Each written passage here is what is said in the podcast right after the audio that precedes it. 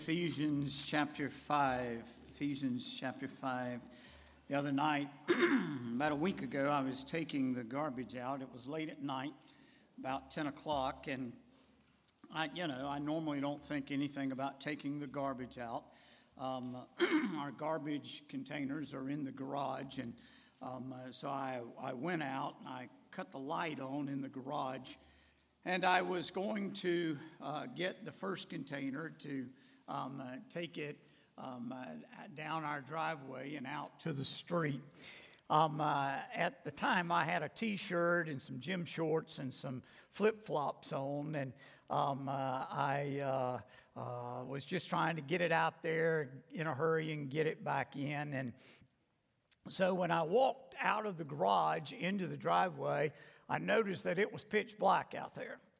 Now, we don't have street lights in our neighborhood, and so um, it's very dark at night um, in our neighborhood. And I've walked down that driveway to put the garbage out hundreds of times, and I'm thinking, well, you know, it's not that far. I know where it needs to go. I can feel my way in the dark. And as I was going down the driveway a little bit, all of a sudden I remembered about a day before that, or two days before that, I had come home in the afternoon and uh, we had our streets paved um, uh, that week. And um, I went out, to, I stopped the car at the end of the driveway and I got out and to open my mailbox. And there on the road, right by my mailbox, was about a two and a half foot copperhead. I'm not joking, I got a picture, I can show it to you. Um, and so I'm, I'm sitting there, I'm leaning over to the mailbox. I don't know whether this thing's alive or dead, he's not moving.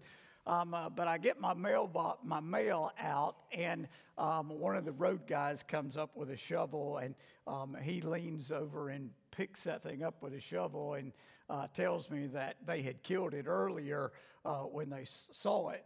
Well, he had said to me, You just need to be aware, they always say where there's one, there's another one. So, fast forward two nights I'm sitting here taking the garbage container out to the street. It's pitch black. I'm in flip flops. And I'm thinking, I don't know what snakes do at night, but I don't want to find out either.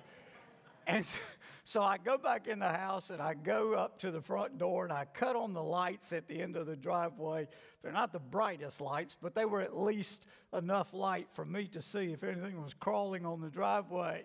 You know, when I cut those lights on and I came back out, my fears were somewhat relieved. Uh, my, my heart was calmed and um, I got my bearings back uh, somewhat. That's what happens when uh, you've been groping around in the dark. Uh, how many of you have ever gotten up in the middle of the night and uh, you're making your way to the bathroom or the kitchen and you are so familiar with your house, you know that you don't have to cut a light on, but then all of a sudden you start thinking about, well, I wonder if maybe if you've got small kids, they left a toy out in the hallway, or whether there's a wet spot on the floor in the kitchen. And so you turn on the light, and your fears are relieved because of the light that has penetrated the darkness. Well, I want you to think about that this morning because the same thing is true in the Christian life. When we grope around in the darkness of this world, it's scary sometimes, isn't it? It's confusing. We're not sure what lies in front of us.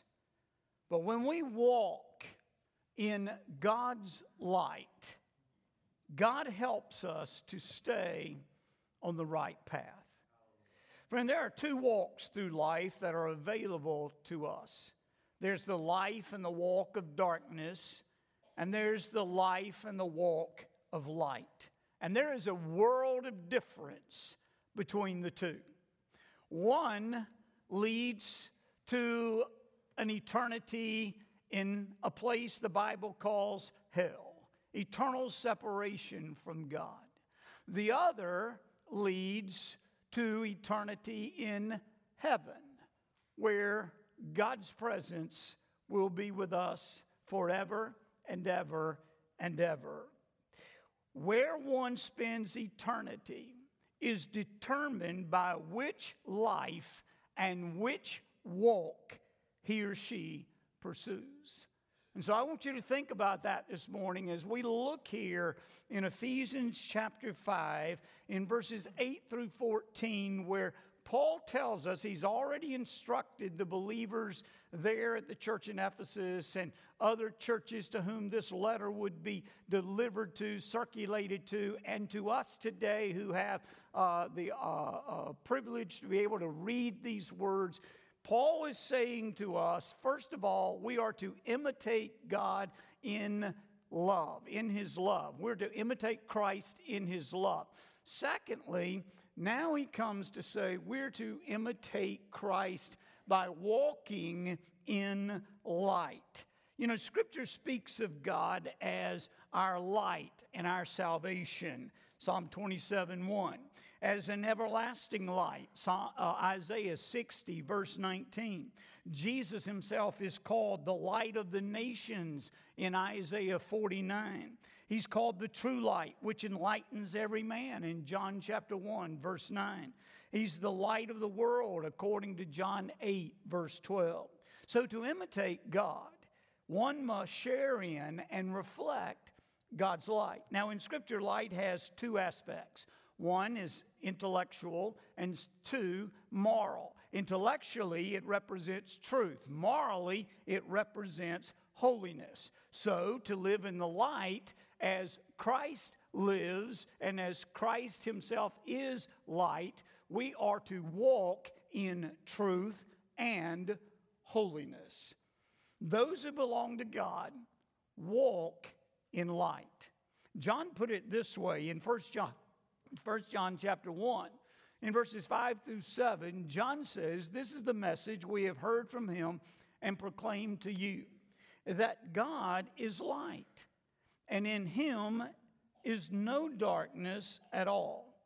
If we say we have fellowship with him while we walk in darkness, we lie and do not practice the truth. But if we walk in the light as he is in the light, we have fellowship with one another, and the blood of Jesus, his son, cleanses us from all sin. So here's where I, what I want you to think about this morning, and what I want you to take away from the message. To imitate God, one must share in and reflect His light. Now, there are three practical truths related to this whole issue of walking in light that I want you to see here in our text this morning in Ephesians chapter 8, um, or Ephesians chapter 5, in verses 8 through 14. First of all, Paul gives us a contrast between light and darkness. Look in verse 8. Paul says, At one time you were darkness. Uh, now, notice it's interesting. He doesn't say you were in darkness or you were of dark. He says you were darkness, but now you are light in the Lord. Friend, thank God. Paul says you are no longer in your former state. You're no longer in that state of darkness. Now, the choir has just sung so beautifully, I've been changed. That's what Paul was trying to get us to understand here. That if we're truly born again, if we are followers of the Lord Jesus Christ, our lives have been changed. Not just a little makeover, but we have been changed transformed from a life of darkness to a life of light. And there is a big difference between the two. Paul is contrasting the believer's life before salvation and life afterwards. And in doing so, he states what should be obvious. A person who has been saved from sin should now live as a child of God. Now, to illustrate the point, Paul uses the figures of darkness and light. Darkness represents light, the believer's past condition. He says, You were darkness. Now, the past tense indicates a condition that no longer exists. He says, That's what you were in the past. You were darkness. For the Christian, intellectual and moral darkness are things of the past. They are no longer true about us today. Before a person comes to faith in Christ, their total existence, their being and their behavior, their mindset, their heart, their feelings, their thinking, their behavior, everything is characterized by darkness. You say, well, what does that exactly mean, Rick? It means that at one time we were all children of darkness. It doesn't matter how good you may think you were, that your conversion experience, that your testimony is not all that, um, uh, um, you know, different, uh, the, or, or is not all that bad compared to someone else's. Paul is saying that all of us, apart from Christ, were darkness. We didn't simply commit acts of sin, our very nature was characterized by sin. Those who reject Christ, they're content with darkness. They're eager to do wrong. They choose darkness rather than light, and they will forever have darkness as the atmosphere, the environment in which they live, both now and in eternity. Light, on the other hand, represents the believer's present condition. Look what he says there. But now, there's those words again. But now, but now, you who were darkness are now light in the Lord. Friend, the present tense indicates the believer's new spiritual condition in contrast to what he was or she was before coming to faith in Christ. You know what Paul said in Colossians chapter 1 verse 13? Paul said, God has delivered us from the domain of darkness and transferred us to the kingdom of his beloved Son. Peter says, God called you out of darkness into his marvelous light. So we who were once children of darkness are now children of light. And as such, we should walk in light. You see, light and darkness do not mix, they are eternal opposites. Paul tells the Corinthians in 2 Corinthians chapter 6 verse 14, what fellowship has light with darkness? He wants the Ephesians to realize that they are no longer darkness, but they are light in the Lord. Friend, can you say about yourself this morning, I am this. I am no longer that. I am light. I am no longer darkness. I am saved. I am no longer lost. We are either light or darkness. There is no in between. You cannot be a half hearted Christian. Let me say that again. We cannot claim to know Christ and be half hearted Christians. You're either light or darkness. There is no in between. The great tragedy of the church today is this distinction has become lost. In other words, we don't believe in black and white anymore. We believe more in gray. We don't believe that there is light and darkness. We believe that there is some uh, oh, something in between. And Paul wants us to understand this is not so. I believe that for many believers today, we have mistakenly been convinced to think that we can ask Christ to come into our heart. We can accept Him as our Savior and believe that He died on the cross to save us from our sins and then live as we choose. And Paul says, nothing could be further from the truth. You cannot walk in light and darkness at the same time. If you say you love God and you walk in darkness, Paul's, John says, you lie and do not tell the truth. So the question for all of us who claim to be followers of Christ is this Am I light in the Lord? Has there been a noticeable change in my life since my conversion? That doesn't mean you're perfect. None of us are perfect. But it does mean that the consistent pattern of my life is one of light, not darkness. Which brings us in the second place to the characteristics of a life lived in the light. Look what he says in verses 9 and 10. The Christian has been filled with light, and as such, a profound change has taken place that affects our entire being. I want you to go back and I want you to think about the song the choir has sung I've been changed.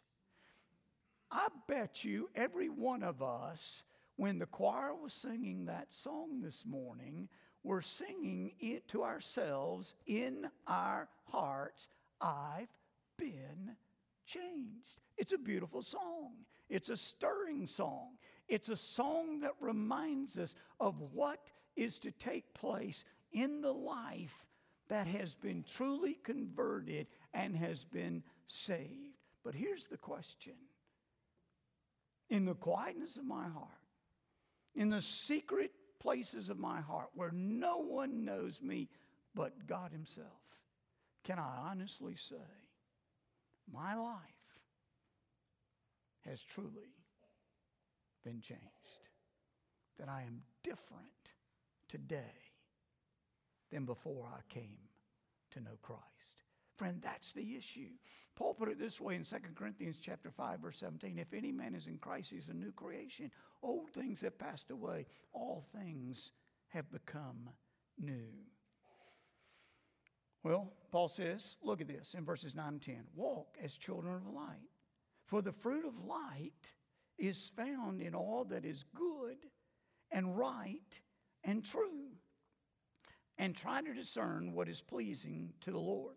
Now, the three supreme characteristics or fruit of our walk um, uh, with uh, in the light as children of light, he describes as being good and right and true.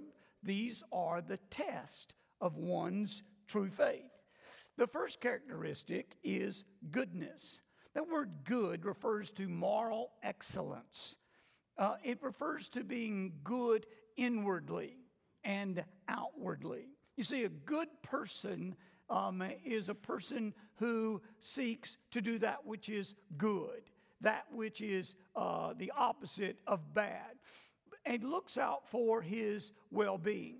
But not only his own well being, but he's concerned as well about the well being and the happiness of others. He's not selfish, he's not self centered. Rather, he is concerned not only for his own goodness, for his own well being, but he's trying to do whatever he can to bring uh, happiness and uh, to provide help and to ensure goodness in the lives of those around him.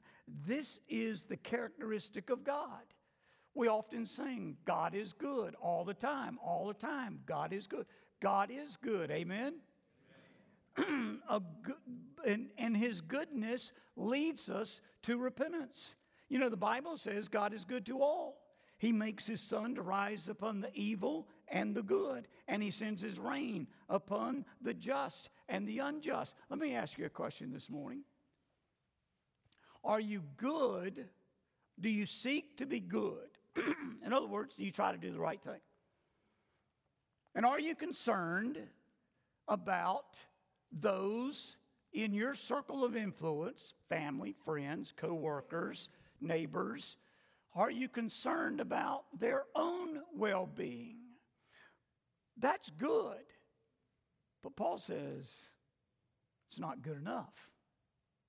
What Paul wants us to understand is, is that one of the fruits of walking in the light, and I believe that this is where the church fails significantly today and why a lost world looks on the church and turns its back and raises up its defenses against us because rather than looking on the world outside our doors and being concerned about their well being, we look at their behavior, we look at their lifestyle, we look at their attitudes, we look at everything about them. We see that it is the opposite of the way we're trying to live, but instead of caring caring about their well being and their interest in trying to help them, we shun them. And not only shun them, we criticize them and we treat them with disrespect and utter disregard. And Paul says, not the man of God, not the woman of God. It's good to live a good life, to try to be good. But as much as you're concerned about your own well being, we ought to be concerned about the well being of those people that we work with that have no regard for God. Those people in our neighborhood who may have never darkened the door of a church. Those people in our families who show no love, no sensitivity to the things of God. Paul says, one of the characteristics of walking in the light is that I'm not only trying to be a good person myself, but I am concerned for the goodness and the welfare of those around me, even those who are vastly different from me. That's the first thing. Then he says the second characteristic is righteousness. now, that has to do with our relationship with God. The first has to do with our relationship with others. The second one has to do with our relationship with God. you know, the Bible says we've been declared righteous and we're thus commanded to live righteously, according to Romans chapter 6, verse 13.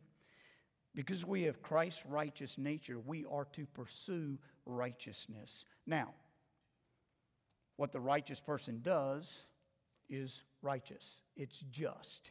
Um, uh, while I said earlier, um, uh, none of us are perfect, but we are pursuing that which is righteous, that which is um, uh, uh, just, that which is pure. In other words, our objective is to be obedient to God. One who has the light of Christ within him or her is never guilty of intentionally disregarding the clear teaching of God's Word. In other words, he or she knows what they're doing and why they're doing it. They are a righteous person because they know the law of God is perfect, reviving the soul, as the psalmist tells us in Psalm 19.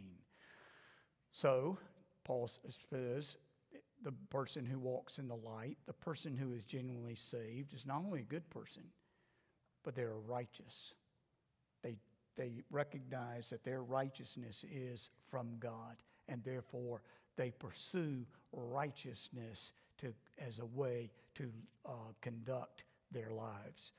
Thirdly, the third characteristic is truth. Now, that has to do with honesty, trustworthiness, integrity in contrast to the hypocritical, deceptive, and false ways of the old life of darkness. You see, the Christian has nothing to conceal, nothing to hide. The, the Christian is not a hypocrite. The Christian does not pretend to be something he or she is not. He is what he is by the grace of God, very different from the man uh, whose whole life is lived in deceit. She is not, she not only speaks honestly, but she speaks the truth. In other words, she tells it like it is. She lives by her convictions. He lives by the truth of God's word. So we see if you take these three characteristics together, goodness pertains primarily to our relationship with others, righteousness primarily to our relationship with God, and truth to our own personal integrity. In those three things, in these three ways, we find the fruit of light. Friend, without this fruit, what Paul is getting us to understand is there is no evidence of the life of God. James puts it this way in James chapter 2, James says a person is justified by works and not by faith alone. As the body apart from the spirit is dead, so also faith apart from works is dead. In other words, one who professes faith in Jesus is to walk in light by practicing goodness and righteousness and truth. These are the fruits, these are the works that prove whether one's faith is genuine or not. There is no such thing as a fruitless believer. In our backyard, we have solar powered little lights, garden lights, that surround a little fountain in, on our patio. The secret to these lights is that during the day they sit there in the sun, soaking in the rays of the sun, and um, uh, during that time, the sunlight is converted to electricity, and that electricity is stored in a battery. Well, at night, the battery then supplies the electricity to those little lights. And you walk out on our patio, and um, you can see the uh, little fountain, and you can see um, uh, as you sit there on the patio, you can see uh, people around you. They provide needed light. Now, of course, adequate sunlight is necessary to charge the battery fully. In fact, the directions on the box that those lights came in said this If you want me to shine in the night, keep me in the light. You know where I'm going with this, don't you? There's a great spiritual principle here. Friend, if you and I want to shine in the darkness of this world, you and I need to stay constantly in the presence of the light of the sun. And I'm not talking about the S U N. We need to stay in the presence of Jesus. How do we do that? By reading your Bible every day, by praying, by being a part of corporate worship on Sundays or Wednesday or a Bible study group during the week by staying engaged with the Word and letting the presence of Jesus surround you and soaking in His light into your life. And the more we do that, the more our light shines brightly to a lost and dying world that desperately needs the light of Jesus Christ. Jesus said, Let your light so shine before men that they may see your good works and glorify your Father which is in heaven. What are those good works? Your goodness, your righteousness, and truth. He says, Let your light so shine, your works of goodness and righteousness and truth so shine before your family, before your friends, before your coworkers, before your classmates, that they see there is something different about you. There is this glow. It's as if Moses, when he went up on the mountain and he came down from that experience, they said his face was aglow with the glory of God. He had been in the presence of God. And what what Moses, what Paul wants us to understand is, is that when we are in Christ's presence and we are in his light, there ought to be a glow about us. There ought to be something that the world sits up and notices through our goodness, our righteousness, and our truth that shines not only on us, but outwardly on others. And as a result of our shining, they themselves give glory to God through our light. And if we want to shine brightly, we must keep ourselves in the light. Um, that's, that's the important thing that Paul wants us to see here. Well, notice in the third place the charge that he gives to believers in verses 11 through 14. Now, this charge has two aspects one negative and one positive. First, the negative charge. Look in verses 11 through the first part of verse 14. He says, Take no part in the unfruitful works of darkness, but instead expose them. For it is shameful even to speak of the things that they do in secret. But when anything is exposed by the light, it becomes visible. For anything that becomes visible is light. Instead of showing a spirit of tolerance towards the works of darkness, we're to take a firm stand against them. Let me just say that again. Friend, we are living in a day which we as the church are accused of being intolerant. Therefore, the world associates our intolerance with hatred.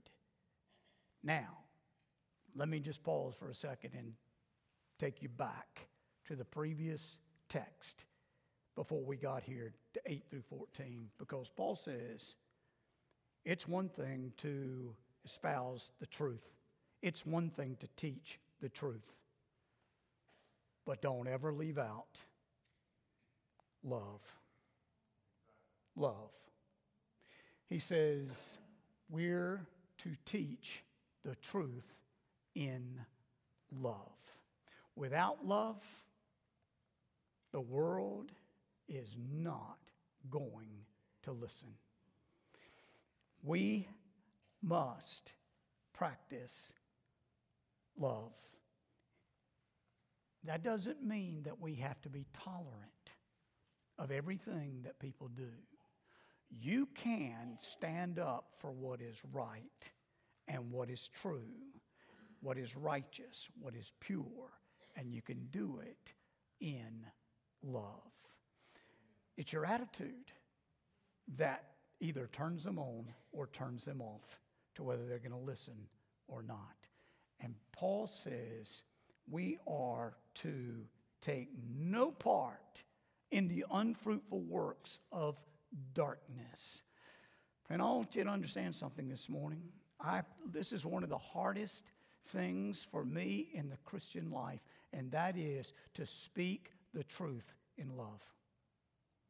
Because we so often just want when somebody does something or says something that we know goes against the teaching of God's word, we feel like we need to stand up and we just need to make it known that that is not right, that we um, uh, uh, are pointing out they're wrong and that they need to change their ways. And all the time, they're just looking at us and thinking, there is no way I'd ever change because of somebody like you.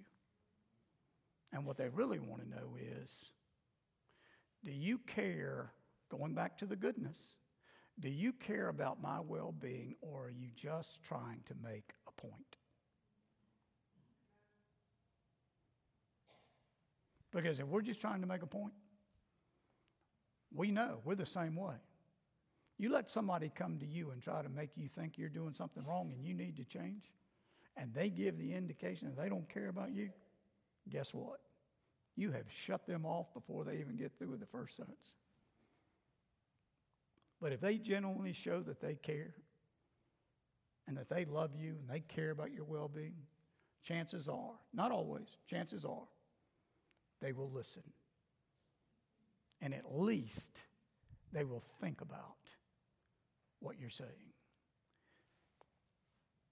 But that, regardless of whether they listen or not, that is no excuse for us being tolerant of the wrong and the sin that we see in our culture today.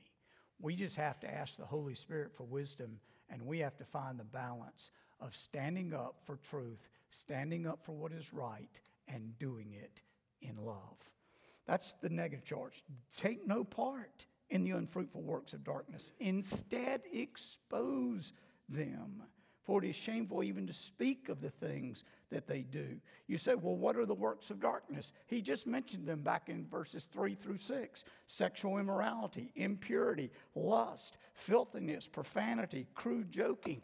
These are things that lead to spiritual death. So the believer is to take no part in such works of darkness.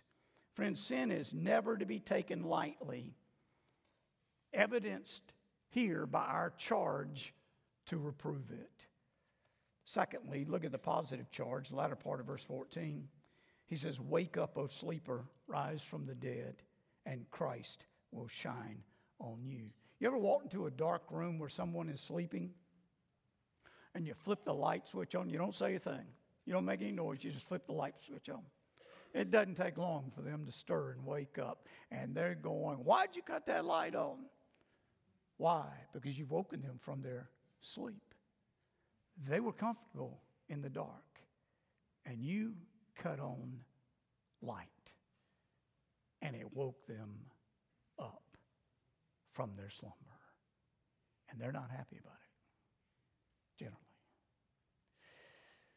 The other day, I was, this past week, on Tuesday or Wednesday, I think it was Wednesday, I was, had an MRI done. Now, those of you who know me know I hate taking MRIs. I have claustrophobia. And uh, so I had my little mask with me when I walked into the Greensboro Imaging to get this MRI. And um, I walked into the room where they're going to, you know, I was supposed to have one of those open ones now. They say they have those open ones. And I had specifically asked my doctor to request one of the open um, MRI machines. Well, I get in there and it's not an open one. It's a bigger tube, but it's still a tube. And I'm thinking, boy, I'm glad I brought my mask. And uh, so I go walk into the room, it's bright with lights.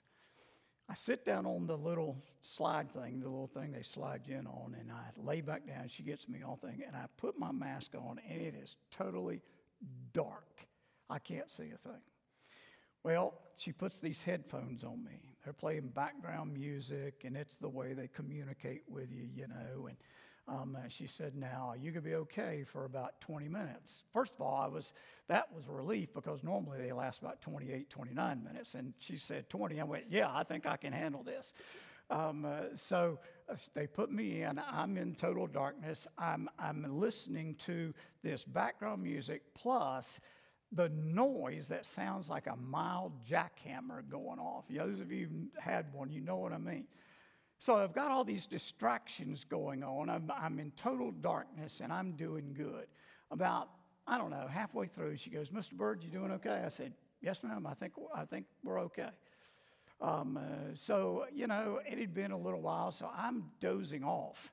You know, I'm kind of asleep, you know, and all of a sudden I wake up, there's no music the noise of the jackhammer, that jackhammer noise is gone. It's just deathly silent. And I hear say, Mr. Bird, you can wake up now.